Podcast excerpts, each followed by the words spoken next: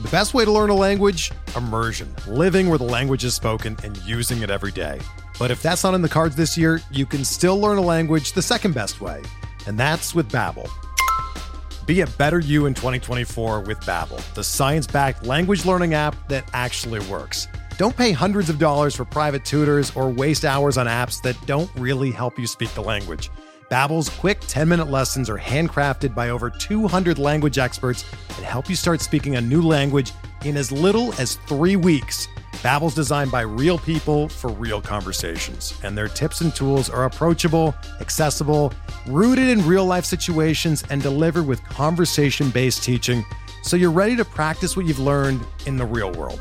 Here's a special limited time deal for our listeners. Right now, get up to 60% off your Babbel subscription at babbel.com slash bluewire. That's 60% off at babbel.com slash bluewire, spelled B-A-B-B-E-L dot com slash bluewire. Rules and restrictions apply.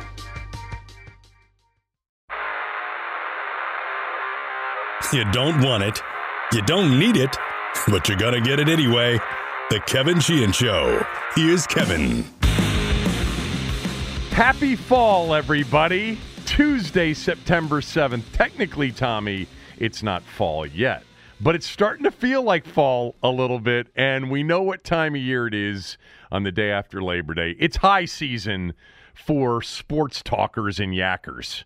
Uh, especially in this town. Uh, the podcast will be with you, I promise now, five days a week, and who knows, sometimes six, right through um, the end of the upcoming football season. I love this time of year, Tommy.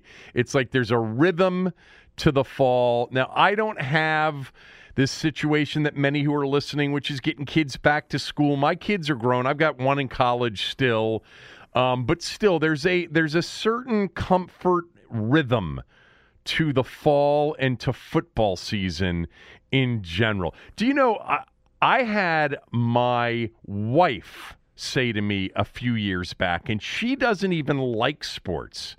She just said, Isn't there football on or something? Um, tonight because there's a comfort in just having football on television for non-sports people.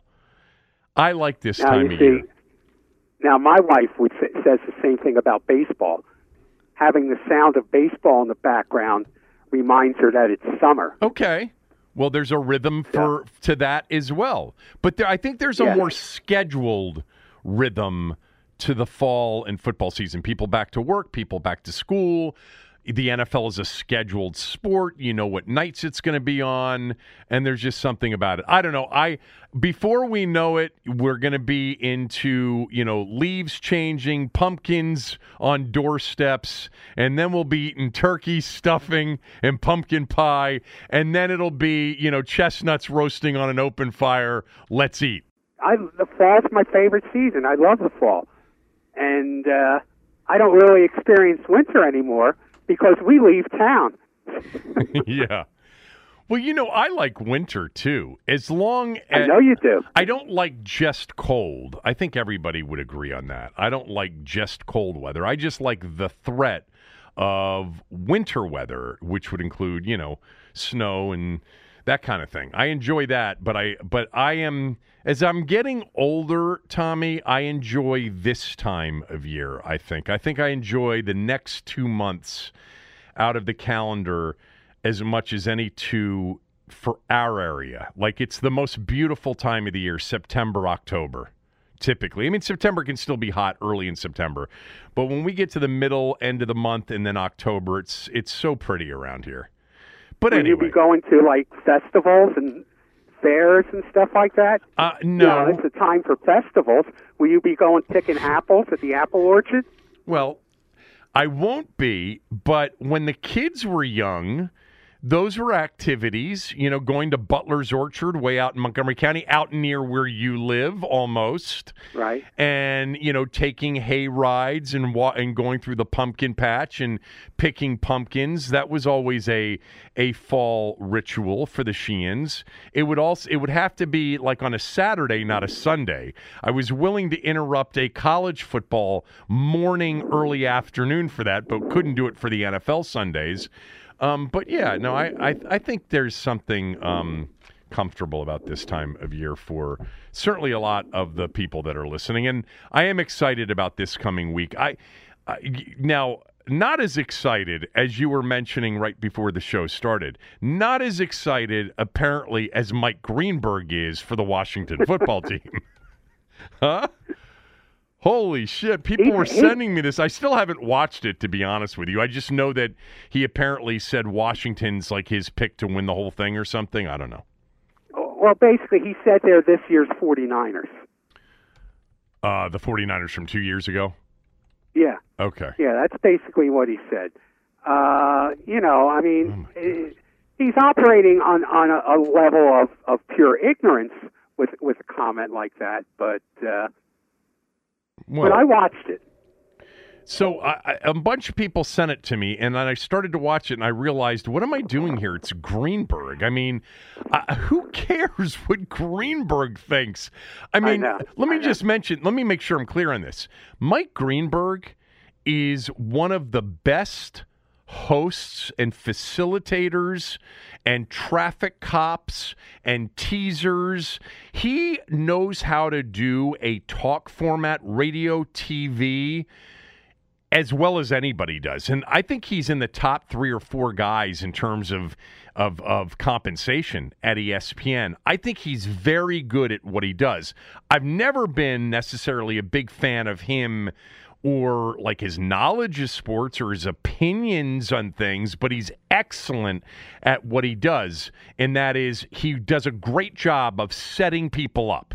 We, we call it playing traffic cop in in the talk business, you know. And I, have been fortunate enough to sort of been you know work with people like Tommy and Cooley over the years, where we've all sort of done you know, I wouldn't. I've done more of the heavy lifting on the traffic stop stuff. I, will admit that. But in terms of the opinions, it was always that. That's the kind of a show it was. Everybody opining on things that they felt passionate about. That's really not Greenberg's thing, except occasionally people were sending me this thing as if, like, oh my God, Mike Greenberg sees it, so it has to be true. what? Well, I, I think there's there's kind of a snowball effect going on this week. Uh, hasn't the line moved uh, in this game in Washington's favor? Well, I haven't checked it. That was my prediction a couple of months ago. I did predict that by the time we got to game time, Washington would be it would either be a pick 'em or Washington would be favored. Uh, no, the line is Still pretty much Chargers across the board minus one. Okay, because I had read somewhere, I thought on, on one sports book it had gone to Washington uh, plus one. It wouldn't surprise me if that happens, but remember, sharp money moves point spreads. Public money or public perception really doesn't. So um, I just, I, I, well, actually, I just pulled it up on one of my sites. Two of my three sites are still Chargers minus one, and on another one, it's now a pick. I, I thought it would move a little bit in Washington's favor as we as we approached um, uh, as we approached the start of the game. I can tell you this: the public loves Washington this week. That's not a surprise. They're going to like Washington early. I mean, especially when people like Mike Greenberg, you know, proclaim they're going to be the 49ers of two years ago and, and win the NFC championship. Now, in his comments, and I, I, I, I mentioned this to you before the show, but you don't seem to understand what I'm getting at here. Okay. He said Rivera. He talks about the coach. Yeah. And how great the coach is. And he said Ron Rivera had four out of five winning seasons in Carolina. Right.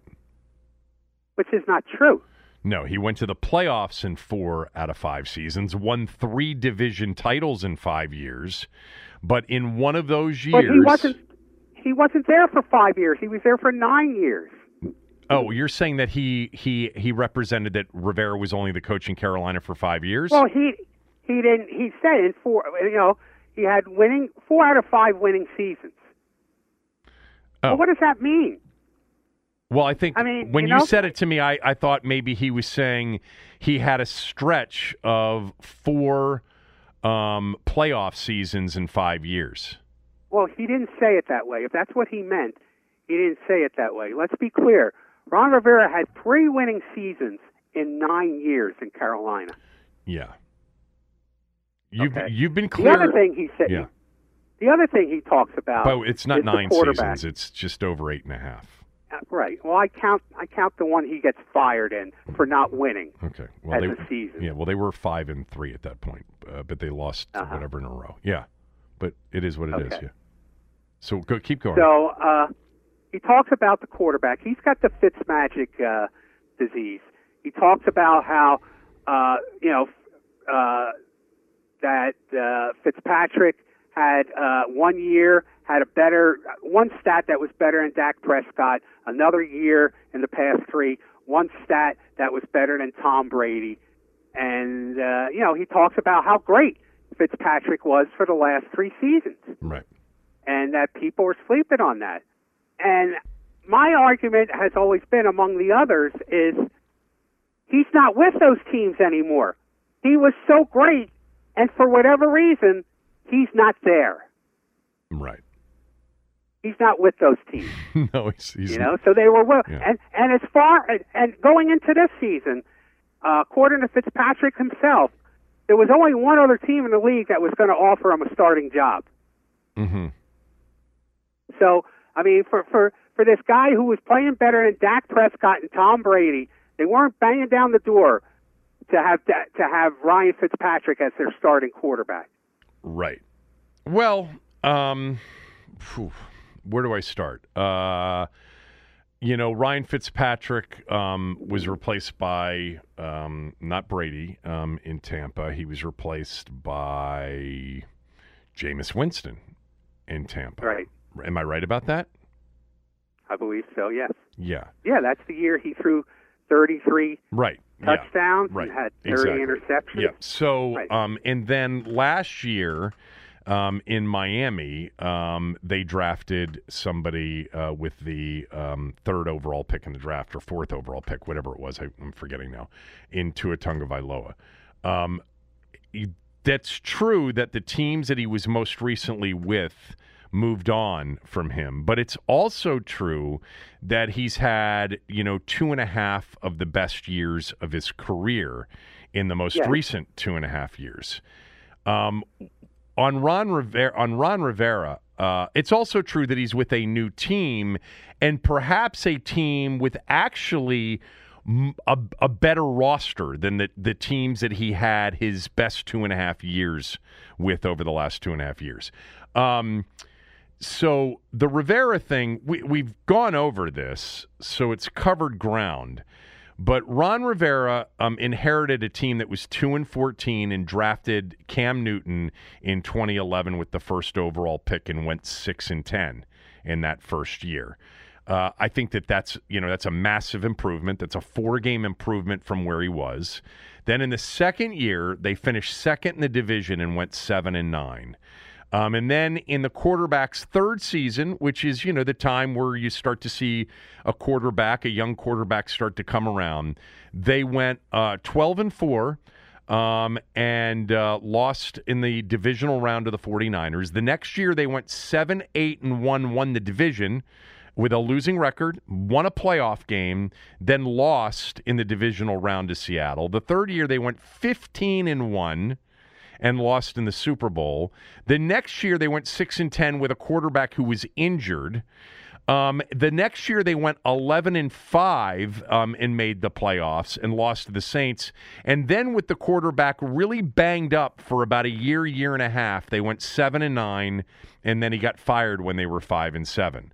He was 76, 63, and 1 overall in his eight and a half seasons um, you know, 13 games over 500, which would qualify as Lombardi esque for this program in this town here recently. Um, but you're right. There were only out of the eight and a half seasons, three winning seasons because one of those playoff seasons they were seven, eight, and one. Um, I- I'll move away from the actual numbers and why they were what they were. He never had a terrible season in Carolina, and every single non playoff season was quarterback injury impacted, which that team really was about Cam Newton as much as it was anything else. Look, he proved here last year he can make the playoffs with a losing record for the second time with no quarterbacks. Um, I would move away from the actual results, which aren't bad 13 games over 500, a Super Bowl trip, four trips to the playoffs, a three and four overall playoff record. So that's not great, but he did coach in seven playoff games. Uh, and and move to you know what you thought Carolina's teams were when you watched them. And to me, when they hired him, I said it, and I still feel the same way. And I'm seeing some of the same stuff here. They were tough. They were tough. They were disciplined. They were smart teams that you know didn't always have the greatest of talent. Um, but uh, you know, I thought that they were well coached teams.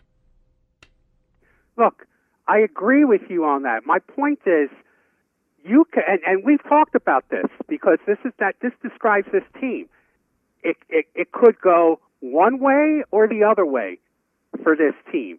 You can make the case that there's reason to be optimistic. You can also make the case that th- th- those are shaky reasons. Yeah, I, yes, you can. I, look, has he been able?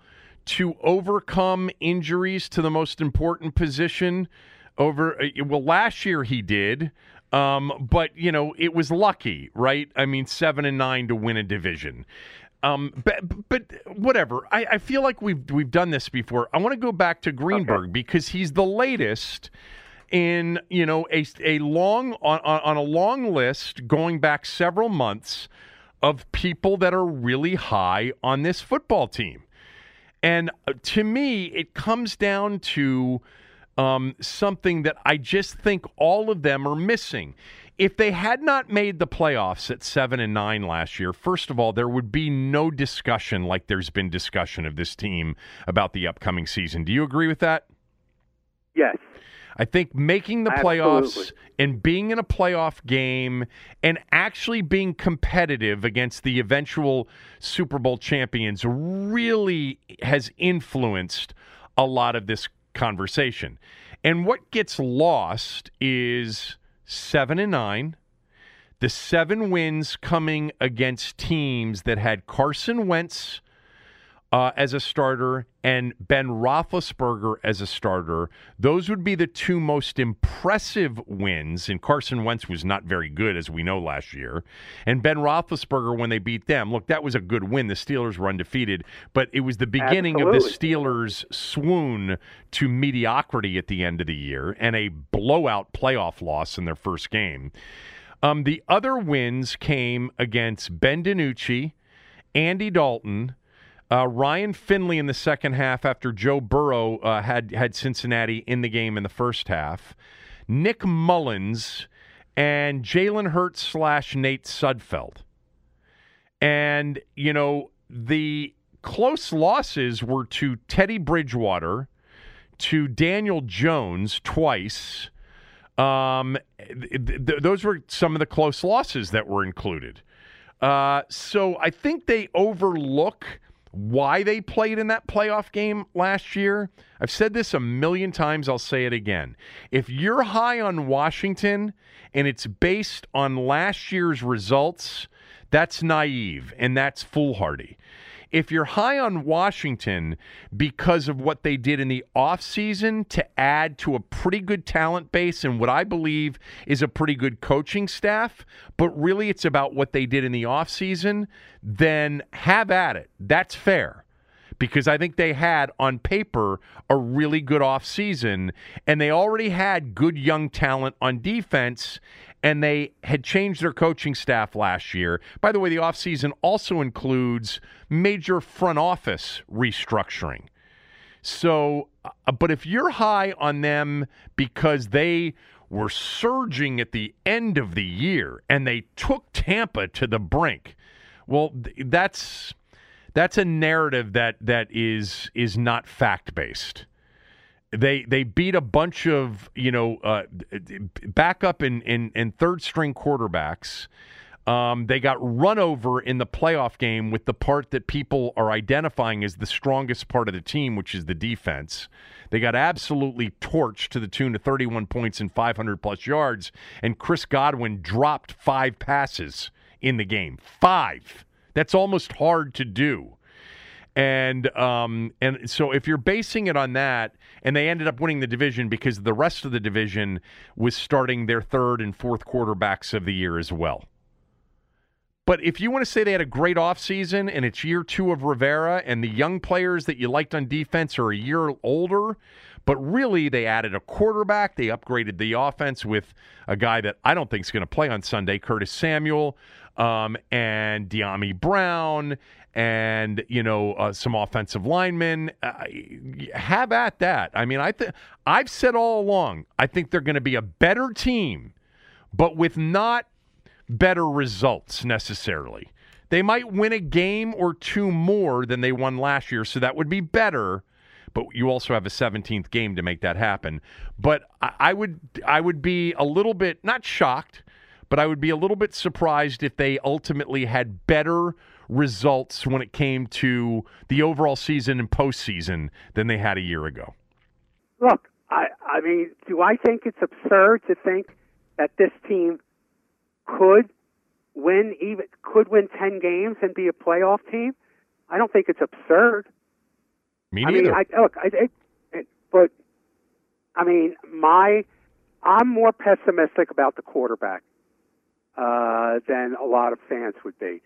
I think he's going to.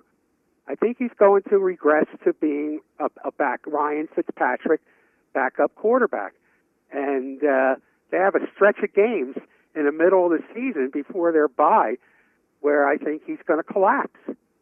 And I think he's going to lose games for them. And I don't think the coach is going to tolerate that. I think they're a really hard team. I think it's a really hard division to predict. But I just want to remind everybody as the Mike Greenbergs of the world are picking Washington, there are nine teams in the NFC that have higher win total projections than Washington. So nine. They only take seven in the postseason. So they've got like the 10th best out of 16 teams in terms of their over under win total at eight and a half. The Cardinals, the Cowboys, the Packers, the Rams, Vikings, Saints, uh, 49ers, Seahawks, Buccaneers all have higher win totals. I don't know if I just ripped off eight teams or nine teams. They're either the ninth highest or the 10th highest. I think they're the 10th highest. So, you know, I always prefer to look at that, as you know, rather than listening to the Mike Greenbergs of the world. Um, and I'm just telling you, as somebody who, you know, fancies himself to be um, a, a, a, you know, like many of you, uh, like many of you, an informed football fan. I think it's really hard to predict the NFL just in general year to year, but I would put Washington and the NFC East in a really hard to predict year. Like anything is possible. Ross Tucker was on this podcast three weeks ago or four weeks ago, and he said, I see everybody in the NFC East winning between seven and 10 games. I just don't know which team is going to win seven and which is going to win 10. And I totally agree with that. I think that it's wide open. Health, per usual, will decide a lot. Um, I do like a lot of what Washington has, but I'm skeptical about Fitzpatrick, although I'm excited about Fitzpatrick too, but I'm hardly predicting a big year for Fitzpatrick. But I'm excited because he's coming off two really good seasons for him. And he's got some weapons and he's got a defense on paper and he's got a coaching staff right now. So he could end up having his best year of his career. And if he does, they're going to win 10 games. Yes. Yes, that I would agree with that. And if they win I mean, ten, really they're going to be in the postseason. A lot of it, a lot of it comes down to the quarterback. Like it, it, usually does. It usually does with all of these teams. It's going to come down to the quarterback in New York with Daniel Jones. It's going to come down to the quarterback for, in my opinion, in Philadelphia and how well Jalen Hurts plays, and obviously in Dallas, it's going to come down to the quarterback staying right. upright and being healthy. And that's just in the division. There are 20 other teams or 23 other teams we could say that about. But um, I think I think a lot of people believe that Washington could be, you know, look, this is also the time of the year where everybody's doing their sleeper pick segment. You know, who in trying to be pick the, the, the 49ers of two years ago. Um, the you know the teams that are coming out of nowhere to be a threat. So Washington's not a bad one to pick because if everything goes right, they do have enough pieces to to win nine, ten games and be in the postseason. Yeah. I don't think they can win 12. Not against that schedule the way it's shaping up. No. No, I don't think so, but I think they could be uh, because I I do there's there's there's weapons obviously Terry McLaurin uh, will probably have his best season yet uh, with the other weapons that they have available at, at you know to the quarterback whoever that may be. I really like Antonio Gibson uh, if he stays healthy. Uh, you know, in in terms of having a uh, a very productive full season, considering what he did in ten games last year. Uh, and you, everyone loves their defense with good reason. A defense, though, that gave up 500 yards against Tampa last year in that playoff game. Right. Now everybody loves Tampa as you know a team that could repeat, and we're going to get to see them in you know about 54 hours or whatever. And they're going to be in the Cowboys are without Zack Martin, who tested positive yeah. for COVID, even though he was vaccinated. Um, and with the short week, he could still get two negatives before the game and play. But, you know, I, this is going to be an ongoing thing. I'm, I'm, I'm actually starting to wonder if it's going to be a bigger issue this year than it was last year on some level in terms of the players that'll miss and, and games that will be um, impacted. But, uh, uh, well, anyway. you know, I, I mean, from what I've been reading lately, and I don't want to get into this whole debate, it looks like we may have peaked on the variant, uh, and it may be going in the opposite direction. But here's the problem: the problem are the unvaccinated players, and the impact if they come into contact with somebody, even if they come into contact with somebody uh, who has COVID, and the protocols involved for the unvaccinated. Yeah, there's I mean, all... that's the difference between now between this year and last year. There's also a new variant. I'm sure you've been following. Um, did you yes. get? Have you gotten a booster shot? No. But you know they're available. They're available now. No, no, you uh, you gotta you gotta have eight months in between. No, you don't. Uh, yeah, yes, you do. Well, no, you don't, because I know people well, for who, one thing, who haven't there's had. been no bo- There's been no booster for the Moderna. Oh, you had the Moderna. Quite frankly, yeah. yeah. Quite frankly, they they like the way the job the Moderna's doing. Okay. Well, that's good. Um, I, I know yeah. pe- I know people who have gotten the booster for the Pfizer, you know, short of yes. eight months. Um, apparently, if you know, well, whatever. Uh, so, um, this is a week, by the way, uh, and an opponent that brings up an interesting question that we have discussed before, but we're going to discuss it again. And that is it's a matchup on Sunday between last year's offensive rookie of the year and last year's defensive rookie of the year. We'll discuss the 2020 draft and what could have been right after these words from a few of our sponsors. We're driven by the search for better. But when it comes to hiring, the best way to search for a candidate isn't to search at all. Don't search match with Indeed. Indeed is your matching and hiring platform with over 350 million global monthly visitors, according to Indeed data, and a matching engine that helps you find quality candidates fast. Ditch the busy work. Use Indeed for scheduling, screening, and messaging so you can connect with candidates faster. Leveraging over 140 million qualifications and preferences every day, Indeed's matching engine is constantly learning from your preferences, so the more you use Indeed, the better it gets. Join more than 3.5 million businesses worldwide that use Indeed to hire great talent fast. And listeners of this show will get a $75 sponsored job credit to get your jobs more visibility at Indeed.com slash BlueWire. Just go to Indeed.com slash BlueWire right now and support our show by saying that you heard about Indeed on this podcast. That's Indeed.com slash BlueWire. Terms and conditions apply. Need to hire? You need Indeed.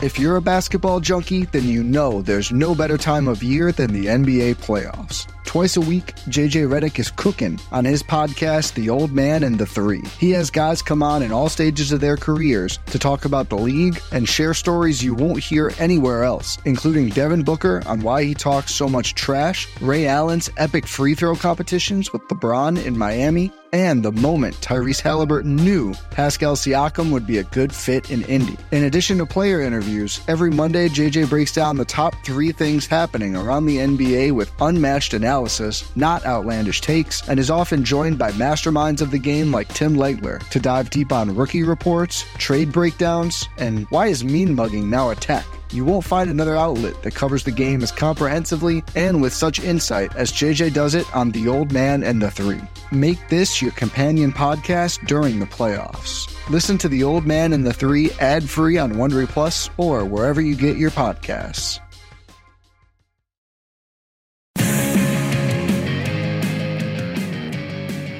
Just a reminder to subscribe to the podcast if you haven't done that. Really helps us if you do that. It doesn't cost you a thing. Also, rate us and review us, especially on Apple, Spotify, and Google. I've read a lot of your recent reviews. They're so nice. It takes all of a minute to rate us five stars and to review us with a sentence or two. Um, but you know, you can do it as easy as J Martz fifty seven ninety two did. Great podcast, big fan of the show. Or you can write something you know that's a little bit longer um, from RZ three fifty. Kevin and his buds bring it for the Washington sports fans. But additionally, he's got lots to say about other cities and their teams. The interactions between Kevin and Thom are what drives the podcast for me. Thom does a lot to keep Kevin thinking and honest. Um, really appreciate though um, all of the recent reviews per, uh, per our requests. They've really uh, been um, helpful. Listening to Kevin and Tommy from Jeff uh, discuss everything from quarterbacks to gout makes the day go by a little faster. Love uh, this show. Um, much appreciated. If you could rate us and review us where you get a chance, it's really helpful.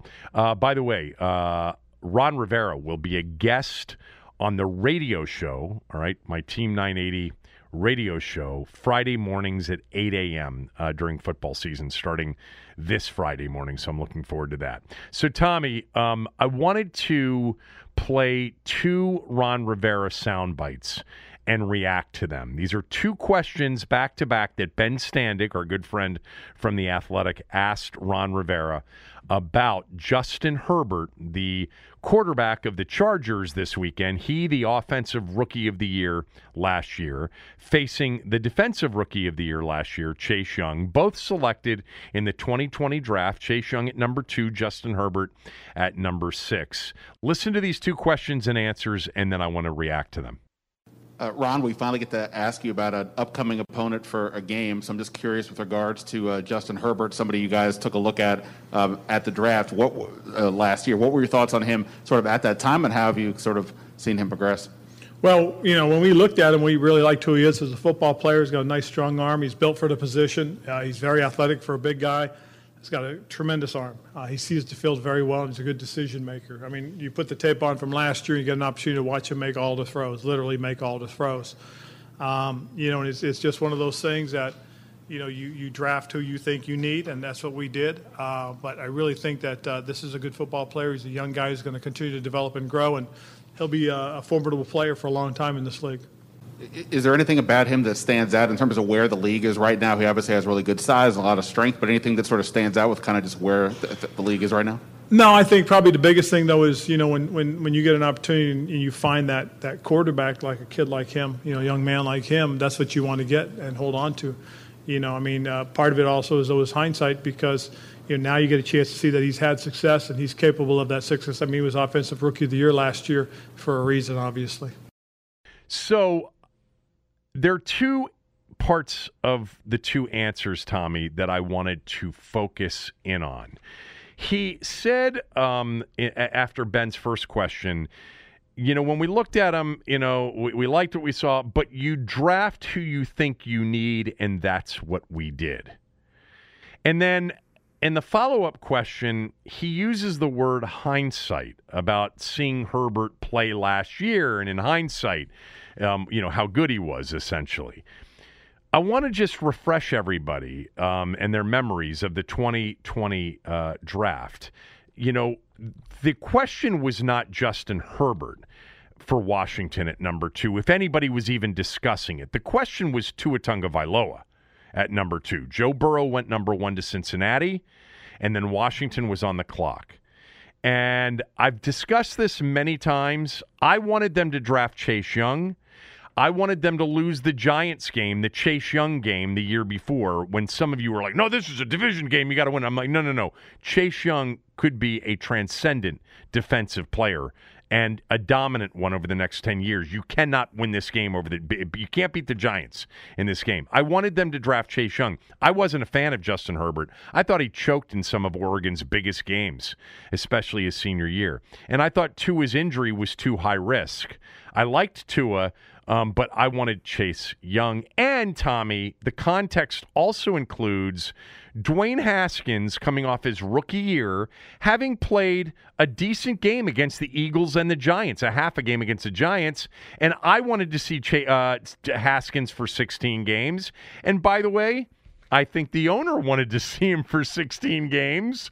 And I think even Rivera understood that 2020 wasn't going to be a contention year.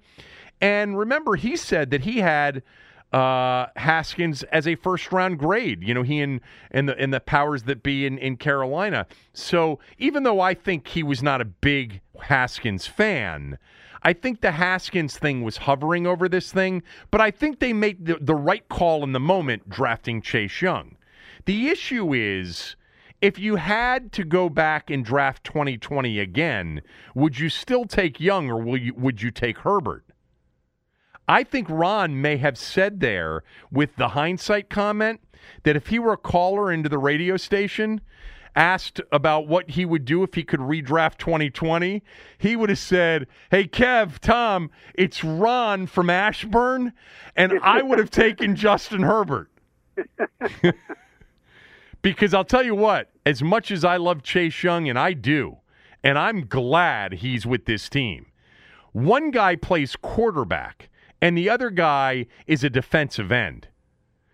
I wouldn't yeah. even have to think for more than a blink if I had a chance to redraft 2020 after watching Justin Herbert last year with the Chargers. I would take Herbert number two. Listen, I agree with all that. What's interesting is, though, uh, Rivera said you draft what you need. I thought you didn't draft based on need. That's oh God. Here we go. I I don't. Well, Charlie doesn't. I would. Charlie says it's the, on what I need. I know Charlie Charlie Casserly, who was a general manager in this league, um, says all the time when you start drafting for need, that's when you make your biggest mistakes. Um, well, I mean, there have been a lot of make, mistakes made draft on best best player available too. Of course, I'm not sure one is particularly a bigger mistake prone uh, action than the other. Uh, but Rivera did say, you know, we needed we needed this guy. Well, because he's a defensive guy. You know, Rivera was a linebacker, of course, and he was right. I agree with you. I would have drafted Chase Young uh, with with that pick, absolutely. But uh, but but if you do it now, you're right. I mean, Justin Herbert was amazing last year as a rookie quarterback for a team that was going to fire its coach. 31 touchdowns, 10 picks. Yes. I mean, that's that's your quarterback. Absolutely. And forget the numbers. If you watch that team, which I did a lot of, and, so, and some of you did too, they were on national TV probably too much um, for for what they had um, last year. But that that guy that guy can play. You know, they they they were seven and nine, same record as Washington, and they lost. I, I've done this before. They lost two games in overtime, and another four game, five games by one score or less. They they were only out of two games, Buffalo and New England, on the entire slate. That's why a lot of people like uh, the Chargers to be a playoff team this year. Can I just say one thing? Because I think I, I, I don't want, to lose this thought. I think the need versus um, you know best player on the board is really way too much of a black white topic because it's it's just not. There's a lot of subtlety and nuance to it. It's you know you would always take the player at a need position if it's really close, and more times than not, it is really close. When you get to the spot on the on the board where you are in these rounds, you have a couple of players that are pretty close. Now, if if they if they had two great defensive ends and pass rushers, and there weren't any quarterbacks in the draft that were worth taking, and they passed on Chase Young, that would have been a mistake. Because to me, Chase Young would have been the highest rated player on their board by miles. But he was that, and they had a need. But anyway, um, did you hurt yourself backing up there at all? No, I, I just I, I think we we've had this conversation. The two of us have had this conversation. I've had this conversation with lots of people, and you know eh, you know lots of people agree, lots of people disagree on the subject. I just think that it's it's not more times than not. It's not, oh, this is obviously the highest rated player on the board, but he doesn't fill a need, so we're going to take him. I think more times than not, there are a lot of players that are close, and one of them fills a need more than the others. But but you're right. I mean, uh, it sure sounded like uh, if you're asking me today and you inject truth serum in me, I feel a lot better with that guy behind center than Ryan Fitzpatrick. And it's not the wrong answer. Is because no. because here's. They're thrilled. Chase Young is a is going. It was a really really good player as a rookie, and he's going to be a great player.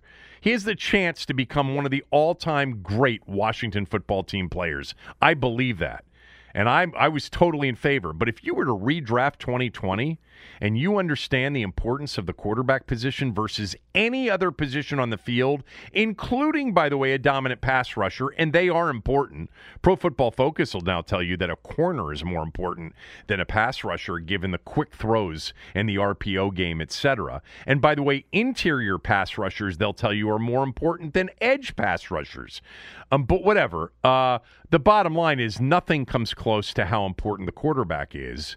And every so many teams, including this one for decades, have been in search of a franchise version of a quarterback. And if you went back and had the chance to draft 2020 all over again, franchise quarterback one went to Cincinnati, and franchise quarterback two, Justin Herbert, would be going to whomever had the number two pick, no matter who was on the board, including Chase Young. I think that's, I think any football person would tell you that that if they went back and drafted 2020 and they had Washington selection, they'd be like, "Oh God, man, Chase Young's so good," but but Herbert looks like the real deal. Yeah. Yes. So. I agree. Um. So there were a couple of things that I wanted to um, to mention uh, that uh, came out of the weekend, and I know you want to talk a little tennis, actually, and so do I. Um, so I'm going to save that for a little bit. But I, I, have not had a chance to weigh in on Maryland's win over West Virginia, which really was an exciting game. It was a great crowd. I was not there, but I know a lot of people who were there. Um, phenomenal crowd, apparently. A lot of West Virginia fans, which even back in the day when Maryland played West Virginia, uh, West Virginia fans travel. We had Steve Suter on the show um, the other day, and Suter said, you know, he remembers how West Virginia fans traveled. And they did. And they probably made up 25, 30% of the crowd based on, you know, uh, people that I talked to that were there. But I, I was so impressed, Tommy, with Maryland's talent. And this is the thing that's been building here since Locksley took the job. They have multiple top 20, top 25 recruiting classes in a row. And there's another one, you know, coming in next year. And what you see, you know, even Big Tony, who's super skeptical about everything, he's texting me going, Maryland's receivers are the best in the Big Ten, and that might include Ohio State. Look, Ohio State has ridiculous talent, and Ohio State has pulled away from the rest of the Big Ten. It's amazing how they've been able to do that. But um, Maryland's skill position players on offense and defense are exceptional. Like they're pros. They've got several pros on their team, and they've been producing pros from the skill position yes, players. But I'll start with their their starting wide receivers, Dontay Demus and Rakim Jarrett. Jarrett was a five star kid. These are both NFL draft picks. They combined against West Virginia, who was the best defensive team in the Big 12 last year. They combined 12 catches, 155 yards, two touchdowns. They averaged, uh, Demus did 22.2 yards per reception, Jarrett 20.3 yards per reception. Tayon Fleet Davis, 18 carries, 123 yards. But Leah, as he's known to all of those in the program, uh, Taulia is his first name, full first name. Leah Tagovailoa, to his younger brother, who we saw last year play really well at times and then make a lot of mistakes at times. But he had a couple of incredible games last year against Minnesota and Penn State in particular. Tommy, he had one of the best days of any quarterback in the nation on Saturday. 26 of 36, 332 yards, three touchdowns. Um, had a huge third down run conversion late. And Maryland beat West Virginia 30 to 24. Now, there were uh, some things that made this a, a Maryland win, um, made a Maryland win much more possible, like four turnovers from West Virginia. They turned it over four times, and Maryland didn't turn it over once. Maryland was a minus seven in turnover margin in just five games. Remember the shortened season last year. And in the first game, they're plus four. And so some might say, well, plus four, they should have won that game going away. Well, there's some truth to that. They had some crucial penalties, couple of crucial drops by Demus in particular. Um, they missed a field goal in the game, but they did put up 500 yards of offense, score 30 points, and win a game over West Virginia. That Steve Suter, when he was on the show on Friday, he's part of the broadcast team with Johnny, said was the key to the season, believe it or not. Because if they beat West Virginia, they got a really good chance to win six games and go to a bowl. I'll net it out without getting into the, a, a, true breakdown of the game, which I took a ton of notes, but I'm going to pass on them for now. They've got a lot of talent at skill position. Uh, at the skill positions, and they've got some really good talent on defense as well, and exceptional team speed.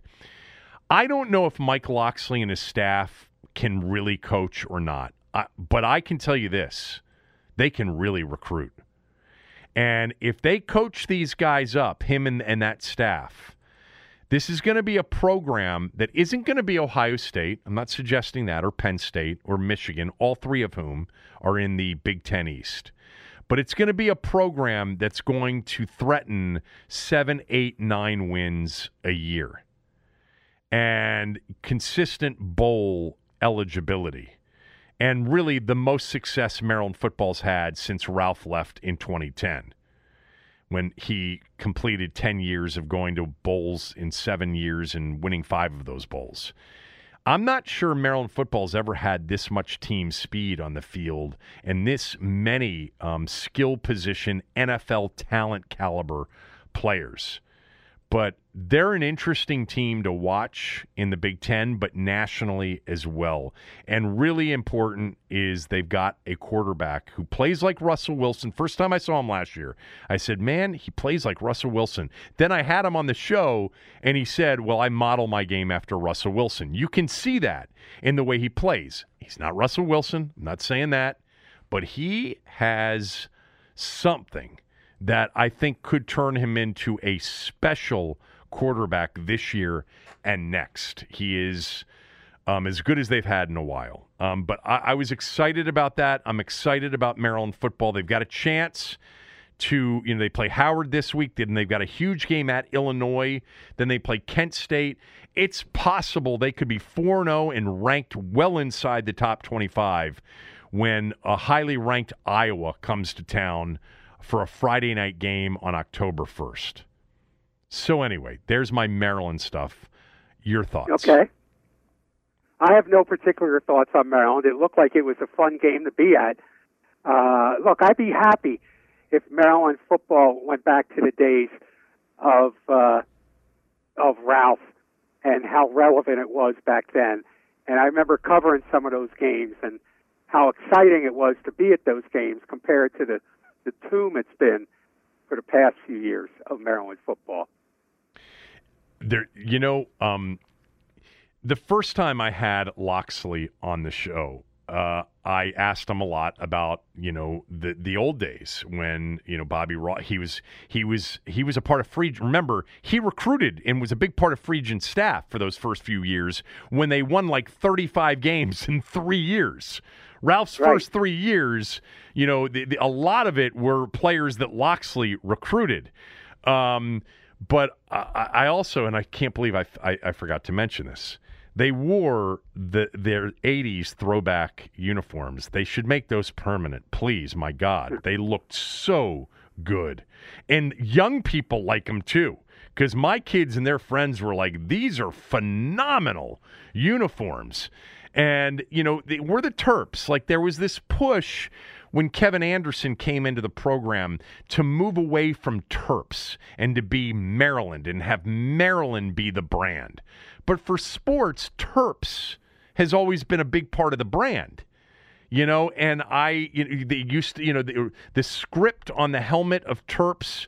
Uh, they they wore now. Apparently, these are alt uniforms or they're one one off uniforms. That's a shame because the the stuff they've been wearing here in the last few years, I, it's hard for me um, to watch it. But uh, I'm excited about Maryland football. I, I I've got Locksley on the radio show Friday.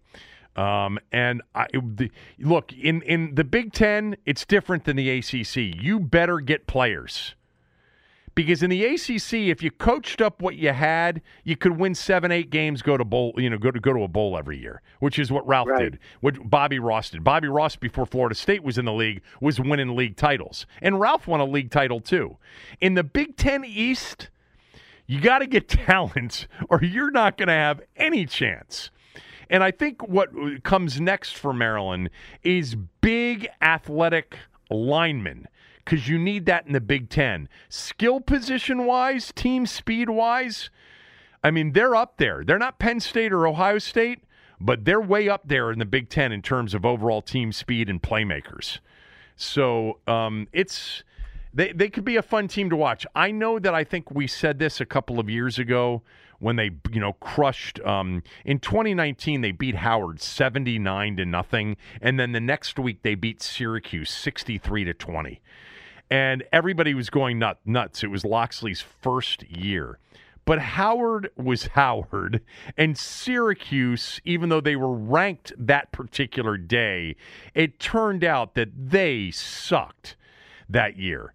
Um, and so uh, Maryland promptly lost to Temple and then got blown out by Penn State at home, and the rest is history. They just weren't ready yet. But they're getting closer to being ready to be a six, seven, eight win team and push everybody not named Ohio State in the Big Ten.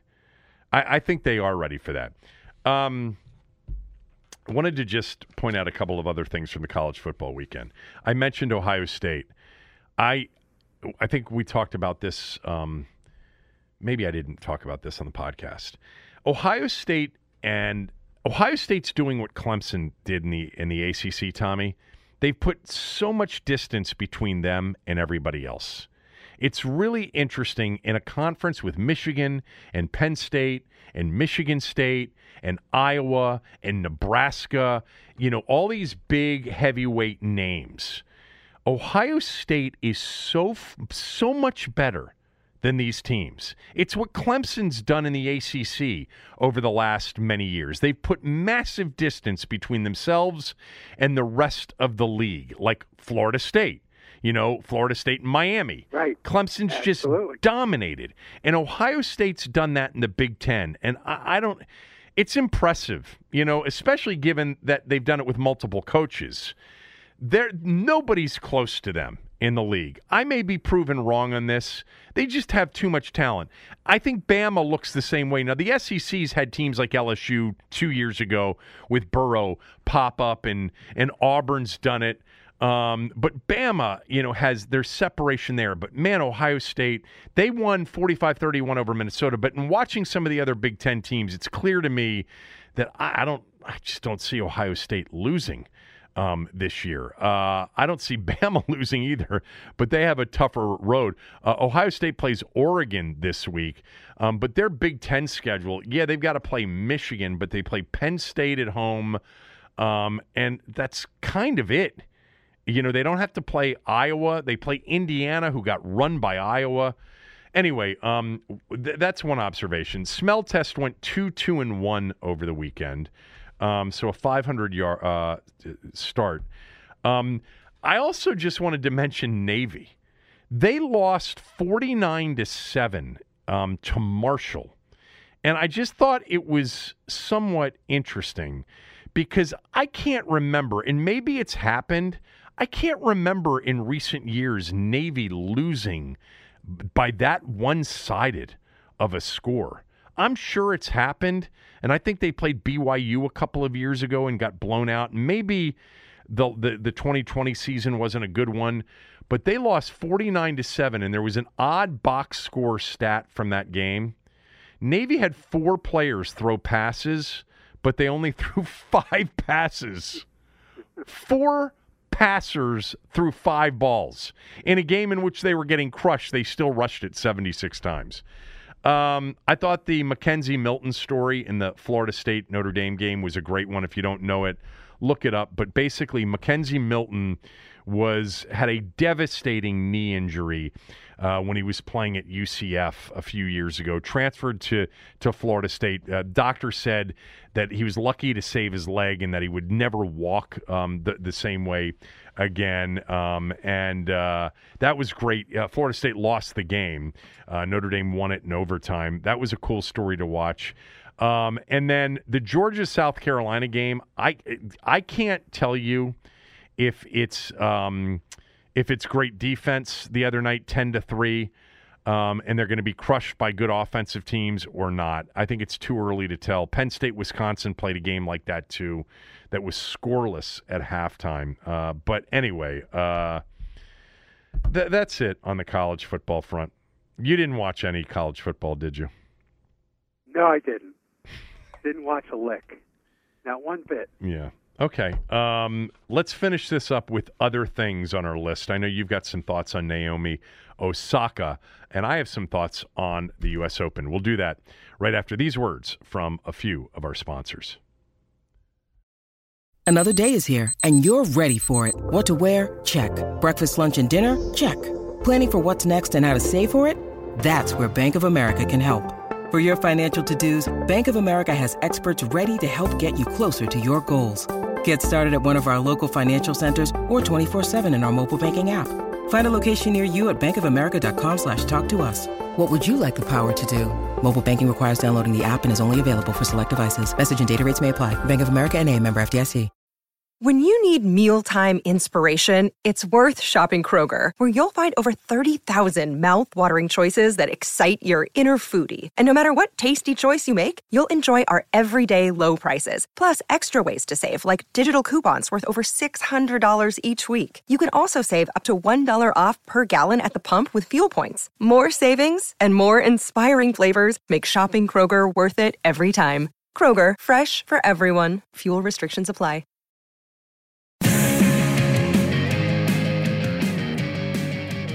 You like easy money? Who doesn't like easy money? Head to mybookie.ag, bet the lock of the season, and when any team scores between the Dallas Cowboys and Tampa Bay Buccaneers, you win. The best bet you can make is the one you can't lose. If you didn't know, Tommy, a game hasn't ended 0 0 since World War II. This is a sure bet. It's really that simple.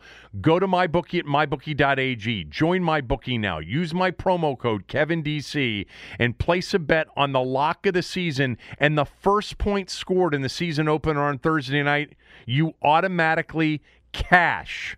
MyBookie's playing host to several exclusive contests, including their $100,000 super contest, and it only costs $10 to enter. There's big money on the line this season, so don't wait to get in the game. Join now.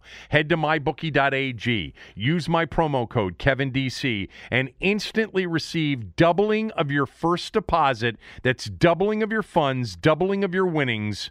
And again, you've got to use my promo code KevinDC to receive double your first deposit to get started started with my bookie today. Bet anything, anytime, anywhere with my bookie. And again, the Thursday night game, once you sign up with my bookie, you're going to win that first bet if they score points. Go to MyBookie, mybookie.ag, use Kevin DC. So, what did you want to say about Naomi Osaka, who uh, well, said she was going to take a big break after losing – um, a thrilling three set match to this Canadian 18 year old Fernandez. Yeah, Le- Leylah Fernandez. Yeah. Uh, I guess answering questions at a press conference really wasn't the problem, was it? It may not have been you know? the whole problem. No. No, may not have been the problem as as it turned out. And you're and, I mean, and, look, and you're saying this because she's obvious. She's got a lot of issues with yes, she does. with everything that's going yeah. on. Yeah. Yeah, there's something going on with her that's actually keeping her from competing right now. Yeah. And uh, she needs to address that, and I think she's doing the right thing. But you got a glimpse of uh, of what it's like to be rich and pampered and have people around you you know, who work for you, they're not going to tell you what you need to know. I mean, you know, remember this is this is the her agent last week ripped apart the reporter in Cincinnati yeah. who asked her a question at a press conference, calling her calling him a bully. Uh, I didn't hear him call Leylah Fernandez a bully, and she certainly bullied her all over the all over the co- course, all over the court. My point is, uh, my experience is people in power with money don't have people around them who tell them what they need to know. Well, I wouldn't say that's that's a uniform thing. No, um, but it's my general that's rule. Your, that's your, that, that's, your, that's, your, that's your experience, yeah. Right. That, that's my experience. Uh, and you know, Naomi Osaka probably needed to be told something when he did. She did her little tantrum about not answering questions at the French Open that said, you know, this this is not the problem you're going through right now here. You've got other issues that you need to face. And and here's the other thing. I know this is cold, heartless, and whatever. But when did rich, pampered, and tortured become so sympathetic? I mean, really, it's like you know the guy from from ESPN, Kevin Van Valkenburg or whatever Van his name Valkenburg, is, yeah. who, Right, who wrote the DeChambeau article that you fawned yeah, over, right. did the same thing with Osaka. Wrote, watched from the stands or wrote blow by blow from the stands about the pain she was going through on the court. I just don't know when this became an in thing. Yeah. I mean, we wouldn't care well, about Naomi Osaka if she wasn't a tennis player she said after the match quote this is very hard to articulate. Basically i feel like i'm kind of at the point where i'm trying to figure out what i want to do and i honestly don't know when i'm going to play my next tennis match. Sorry. Um, and she broke down and she said i think i'm going to take a break from playing for a while. How do i go around saying this? I feel like for me recently when i win i don't feel happy. I feel more like relief.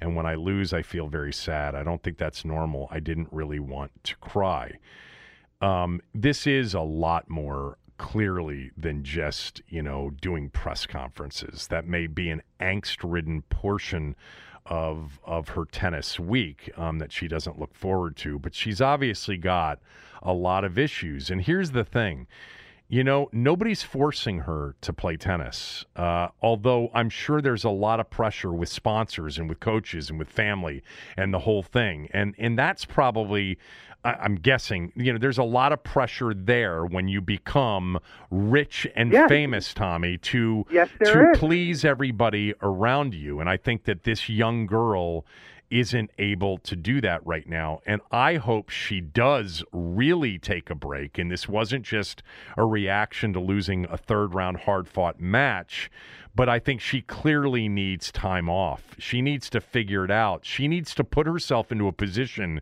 which, you know, 98% of, of, of professional athletes, team sports or individual sports, are, are, are in, which is they're able to handle the pressure and face adversity without having it turn into mental illness. I'm not knocking her for it at all. I understand this is a problem with not just rich and famous people, it's a problem with a lot of people and a lot of young people in this day and age, especially young people who spend a lot of time and put a lot of of credence into what is said about them on social media. Shelby Rogers, who pulled off the upset of the number one player in the women's draw, Ash, Ash Barty, lost yesterday to, by the way, the next star in women's tennis, Emma Raducanu. She's a Brit. Um, she said in her press conference, now she's going to have to deal with, quote, 9 million death threats on her social media accounts from strangers who are unhappy with her loss. Well, that's terrible. But I can tell you, and, and Tommy can tell you the same thing. Anybody that's on social media with even the minimal of profile is going to take a lot of heat and a lot of threat and a lot of angry sentiment. And so, if you can't handle it and if it really affects you mentally, stay the fuck off social media. Do, you don't have to you don't have to see those first of all 9 million is a little bit exaggerated.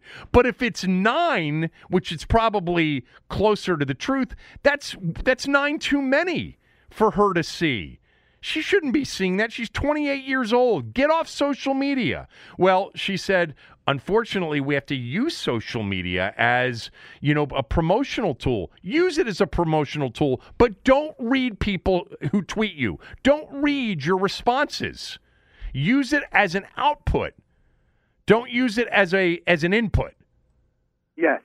I, yeah use ad, absolutely. Use it like so many of these companies do on on on, on social media to sell their products. Sell Yeah. yourself Sell yourself. Sell the tournament you're going to be in. Sell for your sponsors. Do everything they want you to do, but don't read anything that anybody says about you. And, And here's the the iron the irony is, you know, when when people said, you know, when people defended Naomi Osaka about the press conferences, they would bring up social media and they'd say, why does she need to talk to reporters?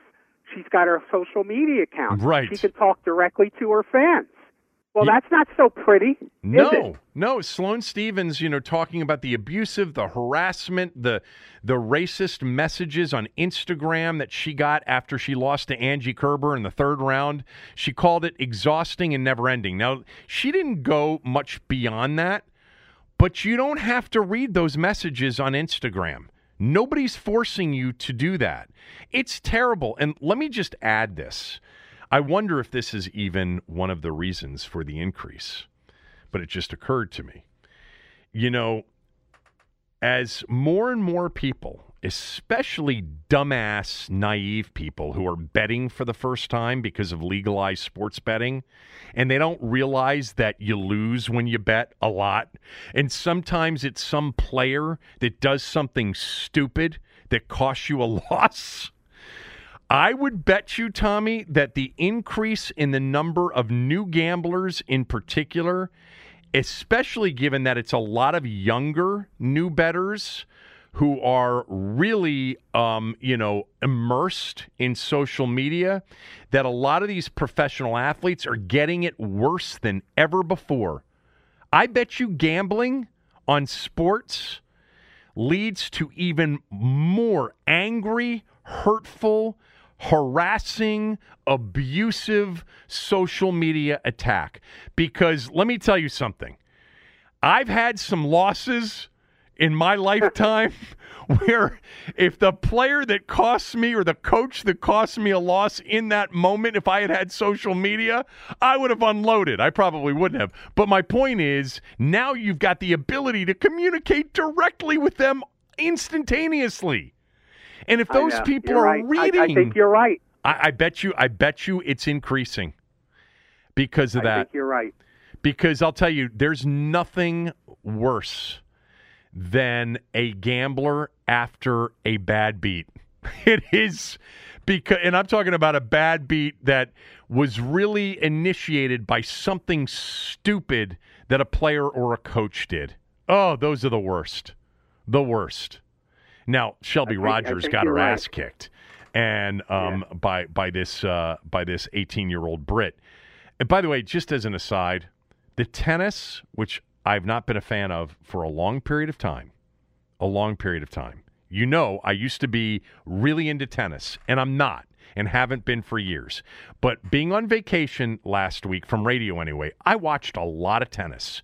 It has been phenomenal, the U.S. Open. There have been so Not many. one American in the quarterfinals, men or women. That's true. But there were a lot of Americans making their way further in the draw than anybody expected.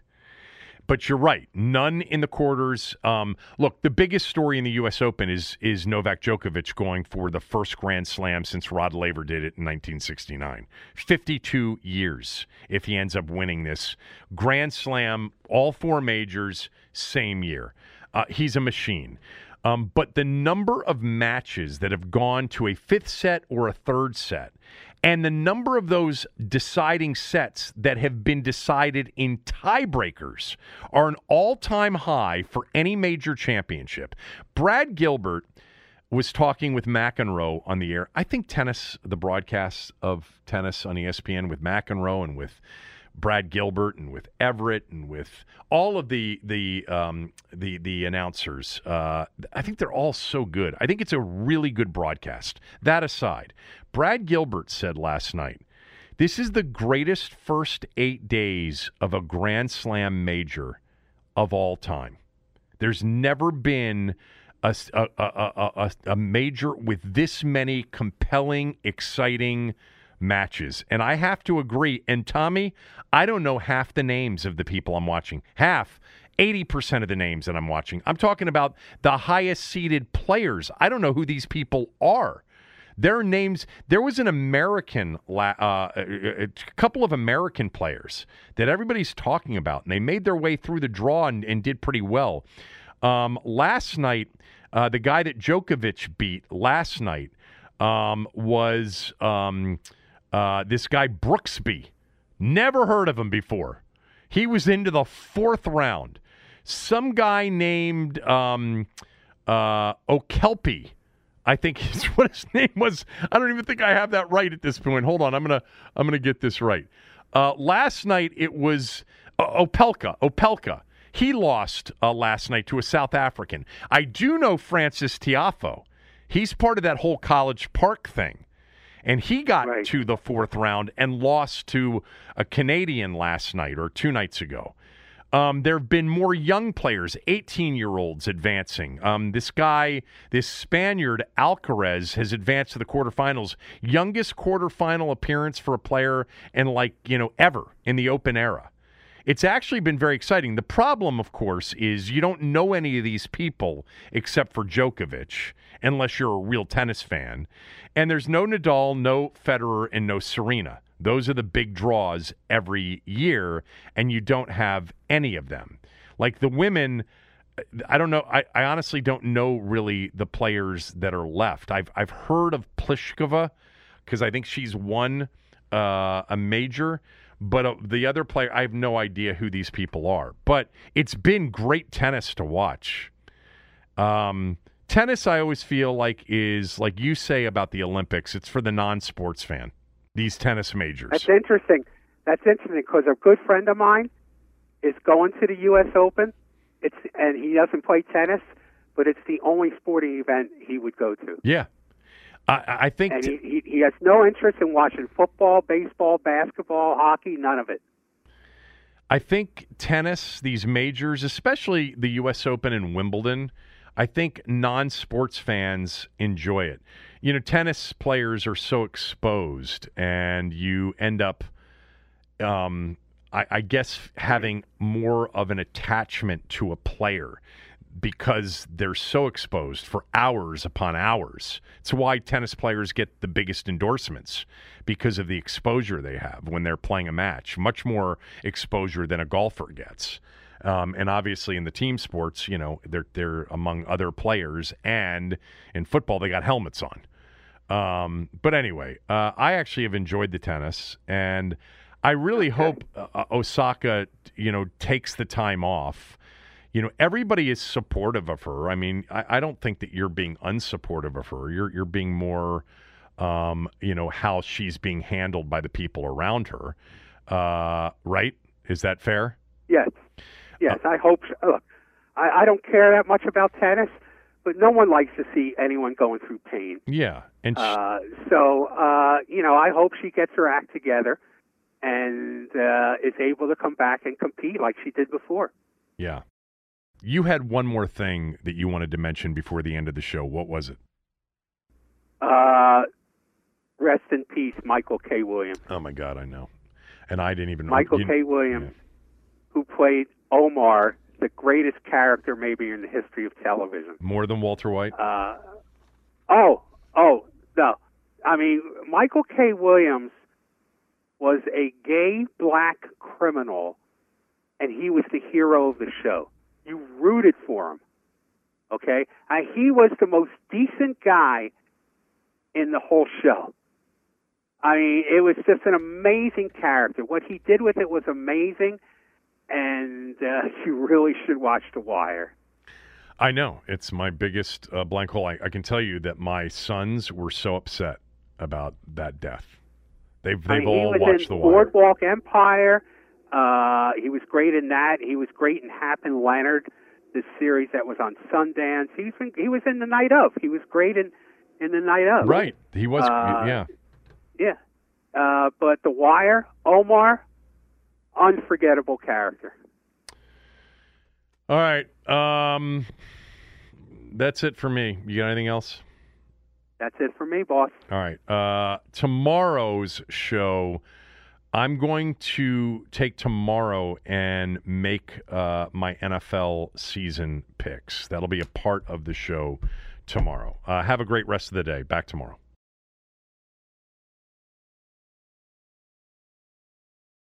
Everyone is talking about magnesium. It's all you hear about. But why? What do we know about magnesium? Well, magnesium is the number one mineral that 75% of Americans are deficient in. If you are a woman over 35, magnesium will help you rediscover balance, energy, and vitality. Magnesium supports more than 300 enzymatic reactions in your body, including those involved in hormonal balance. From functional medicine doctors to mental well being and female hormone experts, we all know that magnesium is the one mineral to improve all aspects of well being and health. But which one? Magnesium Breakthrough from Bioptimizers the trusted choice recommended by leading experts with seven best absorbed forms of magnesium to ensure your body receives the support it needs for overall well-being. Go to bioptimizers.com slash balance today and use code BALANCE10 for 10% off. Support your journey to wellness at B-I-O-P-T-I-M-I-Z-E-R-S dot com forward slash balance. Magnesium Breakthrough from Bioptimizers, your foundation to optimal health and vitality.